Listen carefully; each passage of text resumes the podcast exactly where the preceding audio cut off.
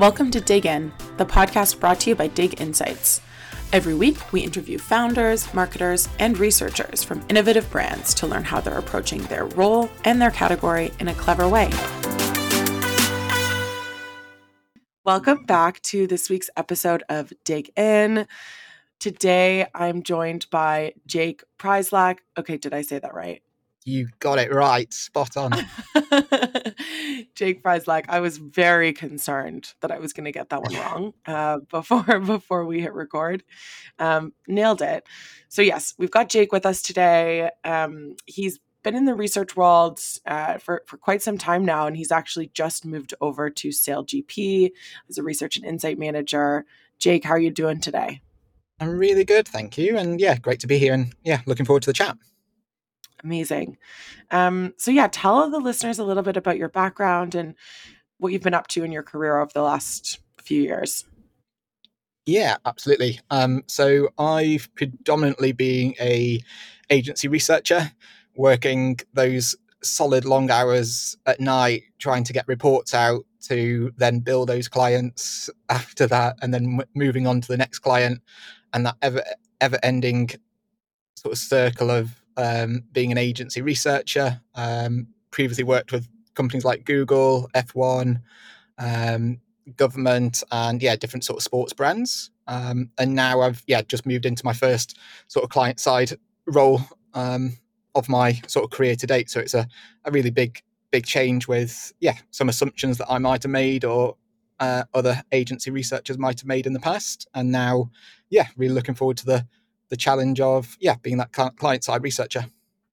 Very cool. Yeah we're going to dive into that a little bit but before we do um so i've this is kind of a tangent but i've been watching a lot of those like formula one shows or like full swing on netflix and SailGP, when you described it to me i immediately thought of sort of like i don't know what's going on in, on all of those netflix shows like especially full swing with um the competitiveness of of what's happening there. Yeah. Um, anyways, I would love for you to describe to people who are listening, because a lot of people are from North America. What is SailGP? Um, so it's a, a sailing sports and entertainment product where we have okay. um, nine F50s that race on water, which go at approximately sort of 100, um, 100 kilometers per hour um, around a circuit. So think of, of Formula One, but on water. Um, and it's a okay. nation versus nation league. So it's not like F1, which have your sort of Red Bull, Mercedes, um, and they'll be all sort of dotted around different locations right. and countries. This is your sort of US team versus um, GB, Denmark, um, and all the other sort of different countries that we got in our our league. So it's yeah, it's a growing league. We've got loads of different sponsors and partners on board, including sort of Rolex, um, Near, Oracle, just to name a couple. Um, cool. And yeah, it's really exciting time for the yeah for the sport. Really cool. I, sorry, I was just very curious because um, I'm not a big sports girl, so it was uh, it was interesting to be like, oh, there's this thing that I've just absolutely never heard of, but it sounds very exciting. Um, so I guess I really want to dig into uh, kind of your previous agency experience and what you really felt like you brought over from agency into the client side and how that transition has gone because i believe you've been at SailGP for six months. Yeah. Um, so i'm sure you're just sort of setting up setting up that function and um, figuring out exactly what you need but has there been anything that you sort of learned on the agency side because you've worked at, at quite a mm-hmm. few different agencies um, that has been really particularly useful as you're looking to set up um, the the insights function at SailGP? Yeah, definitely. I think I think one of the the first learnings I've taken is that sort of methodology, like how to actually conduct uh, proper customer research at scale. So if I take you back six or seven years when I was doing my my masters, my very first research project was with disabled individuals, um, and I was interviewing disabled individuals about their um, their experience in a local community. and then those results would get, then get shared to um, some local government officials, and I could actually see some of the differences that the local government were going to make off the back of the sort of conversations I've had with individuals, um, and that was probably the looking back, that's probably the worst research project I did in my entire life at, at um, during my masters, um, and I would never do something like that ever again. But it was the first. Why was it so bad? Um, I think it was more just the the questions I asked, and right, um, you just um, didn't know what you didn't know. Yeah, I just didn't know what I didn't know, and it was, yeah, just one of those projects where it was. I was a student, um, and yeah, probably didn't really know the nuances I really wanted to sort of think about when when conducting a research project. So then stepping into the agency world, I was sort of very much one of those individuals who was learning on the job, learning off different sort of research directors at the time, um, learning how to actually conduct a um, yeah really good piece of of research that would be quite insightful and, and actionable. Um, and I think some of the key skills I've taken away now are things like yeah how to conduct research in a, a really good, efficient way. Um, but then also that sort of communication element. So instead of just a research report or or findings being stuck in a folder, how can I effectively communicate those those results and insights um, to the rest of the business in a, a way that makes sure that yeah they remember it and and take all that information in.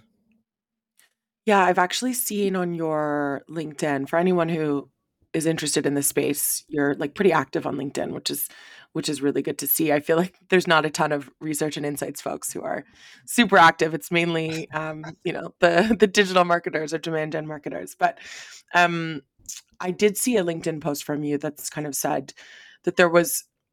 I think you might have said it more blatantly than I'm saying it now, but like that there's an issue essentially with the way that people socialize insights around a business. Um, and we I guess on both the agency and client side need to get better at it. What do you see as being sort of the issue from a socialization perspective of insights? Um, I think we we tend to think of a a research report as a like a product in comparison to thinking of it like a, a piece of content, like a long form piece of content.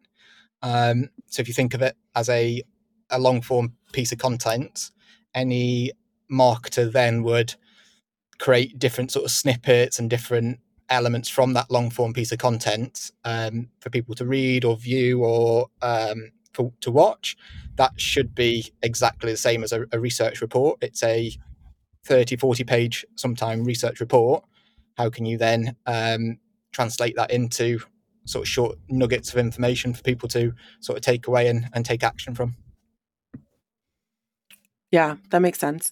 And with your role at SailGP, um, how do you sort of plan on like creating a culture where you can treat a research report like a long form piece of content like because i feel like that's a big step change in people's minds right in terms of the way that they work with insights um, to better understand their customers yeah it's massive massive change and it's not a an overnight success totally. at all. But if I if I just take like I will receive 30 40 page agency side reports monthly um, but then i i look to try and like i said create pieces of content around those reports so i might create 10 or 15 um, one page infographics based on a key mm. insight and then i can share that with with different departments it might be a internal research um, podcast for people on the move so if people we obviously have a lot of events around the world so there's a lot of moving parts and people moving Very around cool. so how can you put those insights enable people to to listen to those research insights on the move um, doing different sort of stand up debriefs in the office and virtually for people to to look at those um, insights and then what to do to, to do after that fact as well um, and just generally raising awareness of of what's happening around the business when it comes to to research. Um, and it's just thinking that like on the on the train to work today i was scrolling on a an article, I was listening to a podcast, I was messaging people on my phone. We're doing so much, so many different things at, at the same time, and it's making sure that um, as a research report, I'm trying to create pieces of content that naturally fit into how people consume information and how people sort of read or interact with um, yeah daily daily information so if that's just a generic email or audio video just c- communicating in general um, yeah anyway that's how i'm trying to um, yeah bring bring research to life really at SailGP.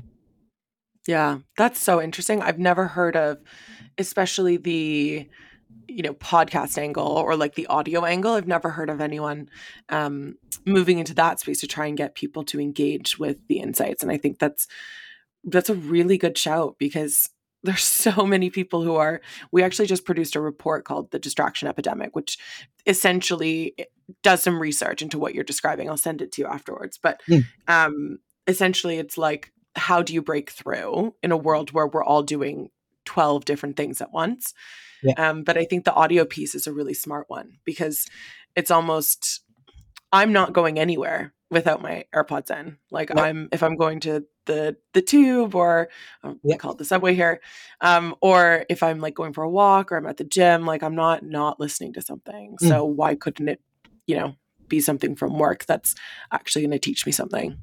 Yeah, and, and I think um, it doesn't have to be a, a fully edited audio like like this or like other podcasts it, it can be in its rawest format of just you sort of speaking through or, or you and an agency speaking through some of the results and then it's all sort of on demand and it's not like you are sharing a report in an email and then it get lost because that same person is receiving another 50 emails it's all on oh demand God, so you can yeah. go back over over time and yeah get to see those those results um, and listen to what's what's happening.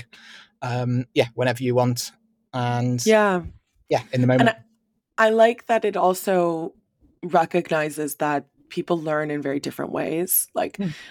you know, like that we're doing also doing a campaign around data storytelling, and for some people, if you know, eh, obviously the story needs to be sound and clear but a lot of the the researchers I'm speaking to are like, yeah, but if it's not visualized in the right way, then no one's mm-hmm. going to understand it. So, um, and then I'm thinking as well, like, well, what if that's not how some people learn or like internalize information? So I like that the idea of it's almost like adding a voiceover to the research report, just like at the outset.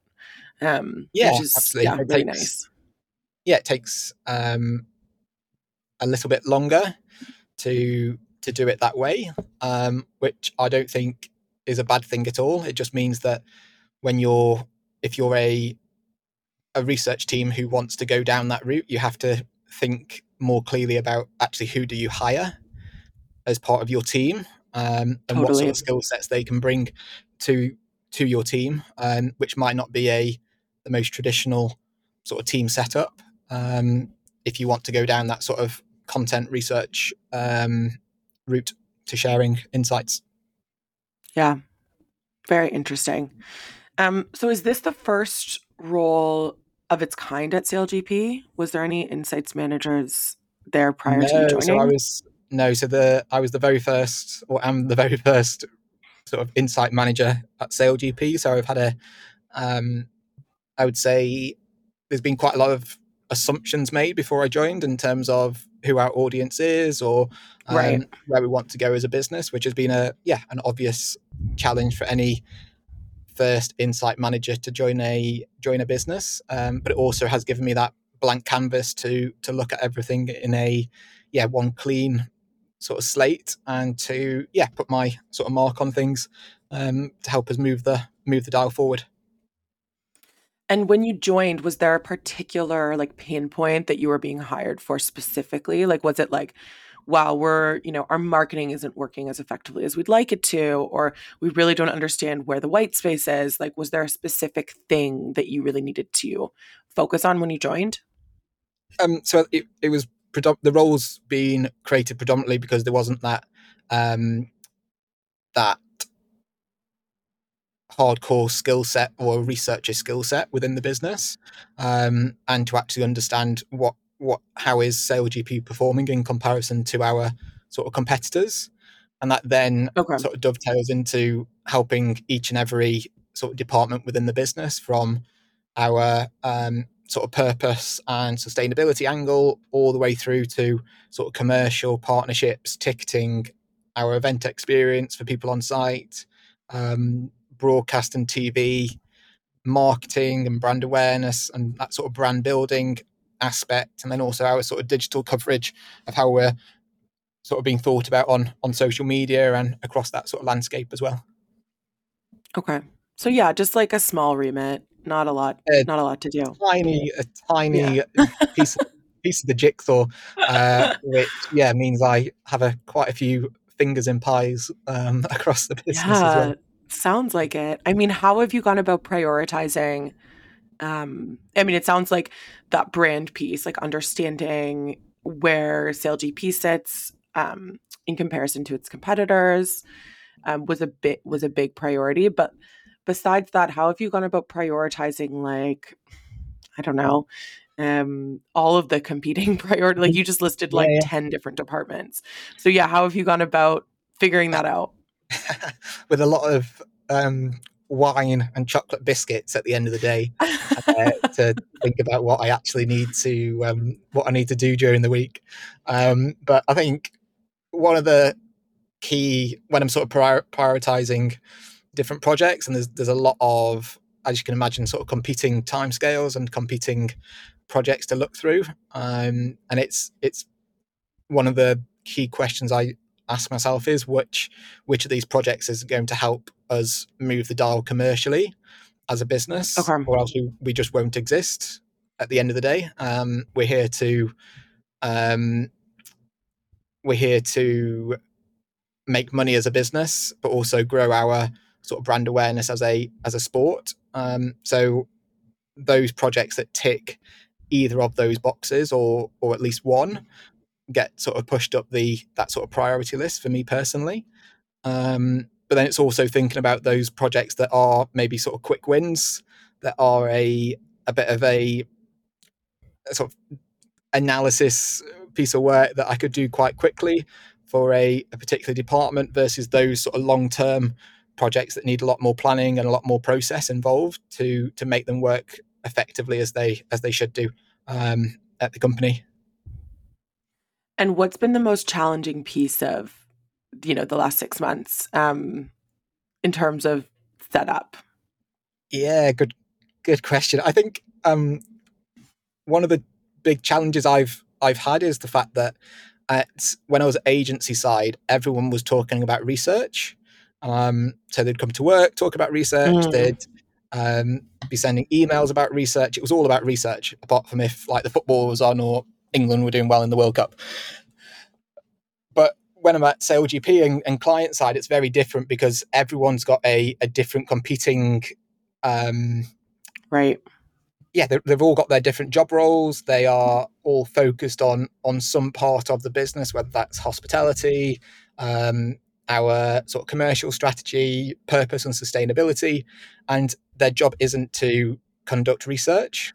Um, so I'm competing for everyone's time at the table, effectively. You're a department uh, of one now, as opposed to being yeah. like this giant sort of yeah. research company where everyone's doing something similar. Absolutely. So I'm sort of competing for people's time, but also competing to make sure that research and insight is being thought about when we're making different business decisions. So it's a case of, yeah, trying to make sure that people know who I am across the business, um, mm. um, and also making sure that my sort of foot is in the the door, or I've got my elbow slightly through the that sort of door to make sure that oh, I need to ask Jake about about this before we make a decision, um, to make sure that we're fully understanding, yeah, what what decisions we're making as a business, which are sort of insight led. Yeah, yeah. I think the way you've uh, contextualized that is really important because it is very challenging to figure out and I'm not in insights, but as a marketer myself, like within Dig, sometimes you're trying to figure out how do you make sure that you're in the right place at the right time mm-hmm. so that people know when to bring you in. Because, mm. you know, I'm sure you see it. Like, I think every company has this where a project will get so far along and you haven't been brought in and you're like oh if you just brought me in at like three weeks ago or four weeks ago um I could have helped with XYZ or we might have been in a different place. Yeah. Um, I think- sound super full. Sounds super full of myself right now. I'm like, if you'd only included me, this would have been far better. what What are your thoughts on the challenges between sort of the remote working and being in the office in terms of that, like, yeah, collaboration of like knowing what's happening at the pulse rather than like your example of not being made aware of a, a project. Yeah. Do you think that remote life has hindered that in some way? Yeah. I I mean, I love working remote, um, yeah. which is funny because I didn't think I would. Um, but I do really like it. That being said, I think it was so much easier for me to be like, mm-hmm. hey, whoever, Jim, like whoever it is, um, did you see that thing I posted in the Slack channel? Um, and yeah. they're like, oh, right. Sorry, I'll get right to it. Um, or like me saying, hey, what do you think of this design? Or like, what do you mm-hmm. think of this copy? Like, really quickly to the person sitting next to me. I yeah. loved that collaboration. Um, and I do think in the situation we're discussing now of like being brought in at the right times and knowing when to work together on something, like even just going to um the kitchen in the office like grabbing a coffee and you like mm. have like this random conversation with someone and they're like oh my gosh i'm working on this thing like i yeah. do think that there is something lost for sure mm. um and i think we're all just trying to figure out how we can replicate that because i don't think the wor- world is I don't think the majority of at least the industry that I work in, I don't think the majority of companies are going to go back to full time mm-hmm. um, in office yeah. there's like definitely a benefit to that hybrid model. Um, but yeah, I just I think we're all just trying to figure out how to how to make do with with remote um, and sort of try to replicate that. I don't know. Yeah. What do you think? Yeah, no, definitely. I completely agree. I think um, you pick up a lot of interesting conversations just when you go and make a cup of coffee or um, you go to the the biscuit cupboard to get some some goodies that You're like the most British. You've mentioned biscuits, I think, three times. I am. If you, if, if you, I used to get uh, in. I used to have my profile message on LinkedIn as a um, big fan of coffee and cookies. So a lot of LinkedIn message messages I would get is um, do you fancy meeting up and I can we can provide sort of cookies and, and coffee oh, for the, wow. got a lot of um, yeah I got a lot of people messaging me after that to say more than happy to provide some cookies uh, for a 30 minute conversation well so, you're making it pretty easy for them to know exactly. you know get a, get away in which is that's kind doing of their real. own market research yeah. Day, really um all right. I, I'm conscious of time and I do want to dive into this next topic before we go into the rapid fire questions. So when when we initially chatted, we talked about choosing your like your research stack mm-hmm. um, and how you do that. And I think that we've actually had people sort of uh, comment on LinkedIn posts and like be really interested in you know people who are sort of younger in their career like how do you when you move to the client side from having some agency experience how do you decide which providers you work with? Um, whether that's you know saas technology whether that's um, actual agency partners. So walk me through the process of sort of and i don't know where you're at in that in that journey at SailGP, but walk me through like how you went through selecting what you needed budgeting that kind of thing yeah, of course. Um, so I think um, we're on that journey now where we're sort of selecting uh, partners and selecting um, yeah different providers to to help with that sort of data journey that we're we're on. Um, I think when it comes to some key criteria that I look for in a a SaaS or a, a tech stack, I think one of the main ones that I look out for is their sort of long term vision. So you'll see you'll see some mm.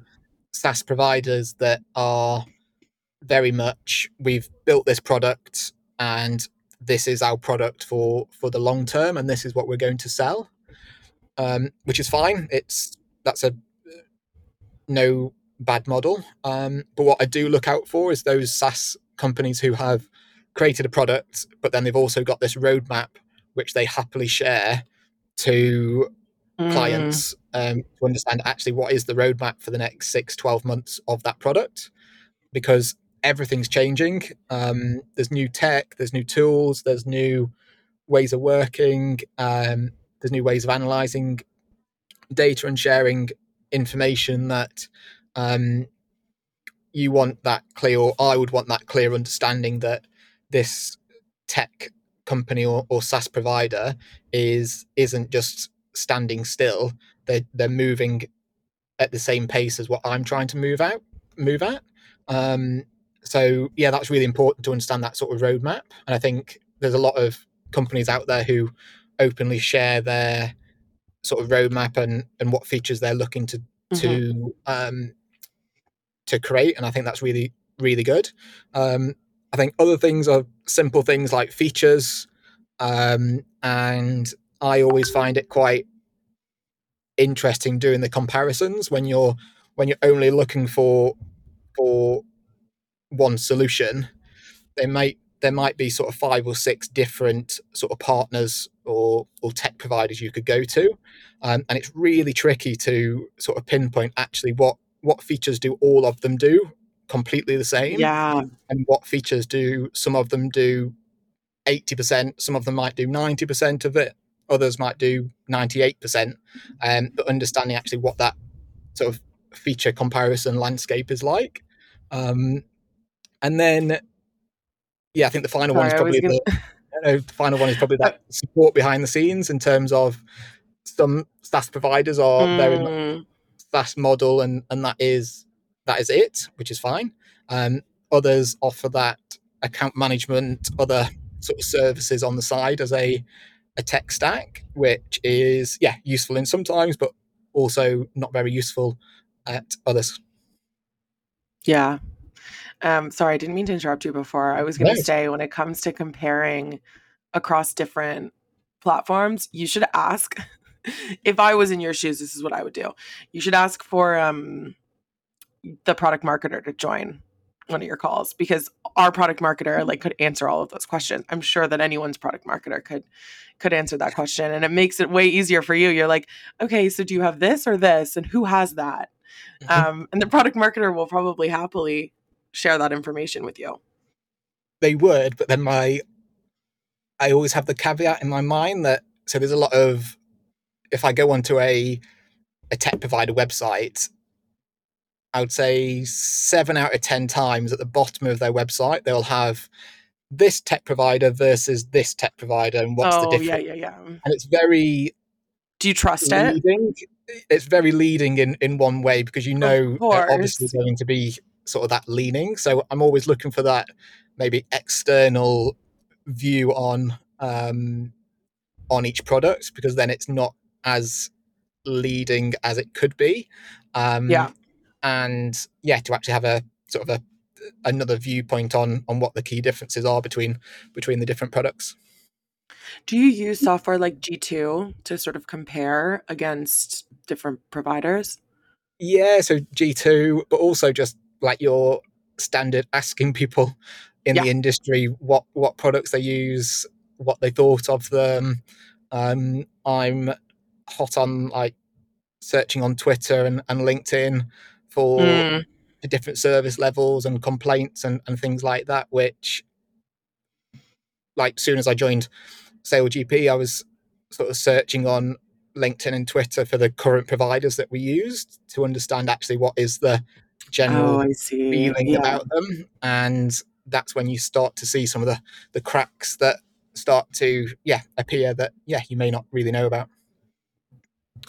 Cool. I feel like I could ask you questions about this all day, um, but I won't bore the listeners with uh, questions about SaaS providers. I did want to f- finish up with just a question on like the agency partners. Like, are you planning on running everything in house, um, or are you hoping to partner with agencies? And when it comes to agency, if you are, like, what are you looking for from from that agency? Yeah, of course. Um, so I think it's a we'll be doing a, a bit of a, a dual process in terms of running a lot of research in house, um, as well as having some agency partners who will help us on some sort of specific research programs in the future.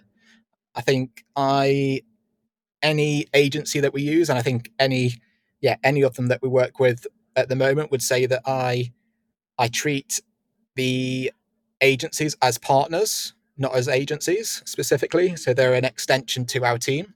Um, and I think that's how that's when we both get value from from that sort of working relationship. Um, so it means that yeah, they can come into the office, they can come into different meetings inside the office, so they get to know the business a lot better. So then they can actually provide some actionable insights for SailGP rather than than being quite generic.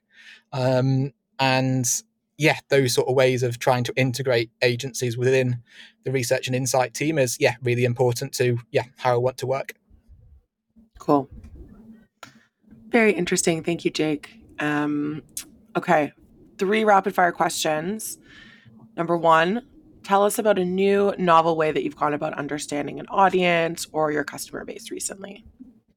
So I think that's combining all the different data sets that we, we've got at SailGP from across sort of digital ticketing, um, brand health and our brand sort of brand health program, and also the other sort of data initiatives that we've got to create that all encompassing um, yeah, d- data ecosystem of a, a particular individual. So if Jake's SailGP fan, then how else is he sort of connecting within our sort of ecosystem of marketing, digital, broadcasting content, um, merchandise, ticketing, all those sort of things, which are sort of connecting the dots to, to understand who that who that individual is.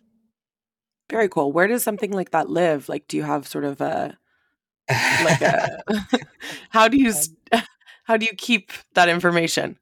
Uh, so we use Oracle Cloud um, to okay, cool. house a lot of our sort of data and information. Um, and as well as that, we've got like a research depository, which, like I said, sort of takes those sort of reports and, and insights and creates snippets of of of insights and results for for people to look at over time.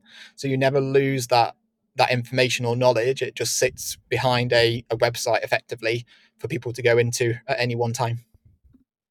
Cool. And who do you look to to understand where the industry is going next? You can take that to mean I guess the the sailing industry or the the research space? Interesting one. Good question. Um, so I think one is I'm always looking out for those next industry reports or um, industry knowledge, and that might be just like a simple podcast of someone else speaking about the industry, or it could be um, yeah a, a wider industry report that we can use internally to say that actually this is where a a sports fan is, or this is what a sports fan is thinking of um, in the next one or two years.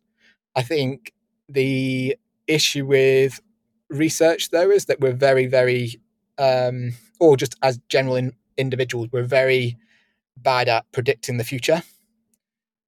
So we'll get asked about, oh, what are we going to do tomorrow, or what are we going to do in six months, and mm. we'll tell someone that, oh yeah, I'm going to go to a restaurant tomorrow, or I'm going to um, sign up to go to that festival in, in six months when in fact that isn't the case. You completely forget about what you've previously done and what you are thinking about in the future.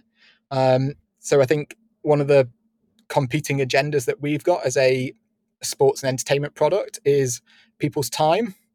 So what's going to make you watch a piece of SailGP content whilst you're on the bus or whilst you're on the tube or the subway in comparison to reading an email or scrolling through Twitter and not and not picking up a, a piece of SailGP content. So I'm always looking out for that. How can we, yeah, touch that nerve to for someone to, mm. yeah, be that sort of face of SailGP and sort of watch watch our content versus doing something else. Interesting. Okay, my final question is if you had one tip for a researcher that's listening to this, what would it be? Ooh. Can I give one tip for agency and one tip for client side? Yeah, go for it.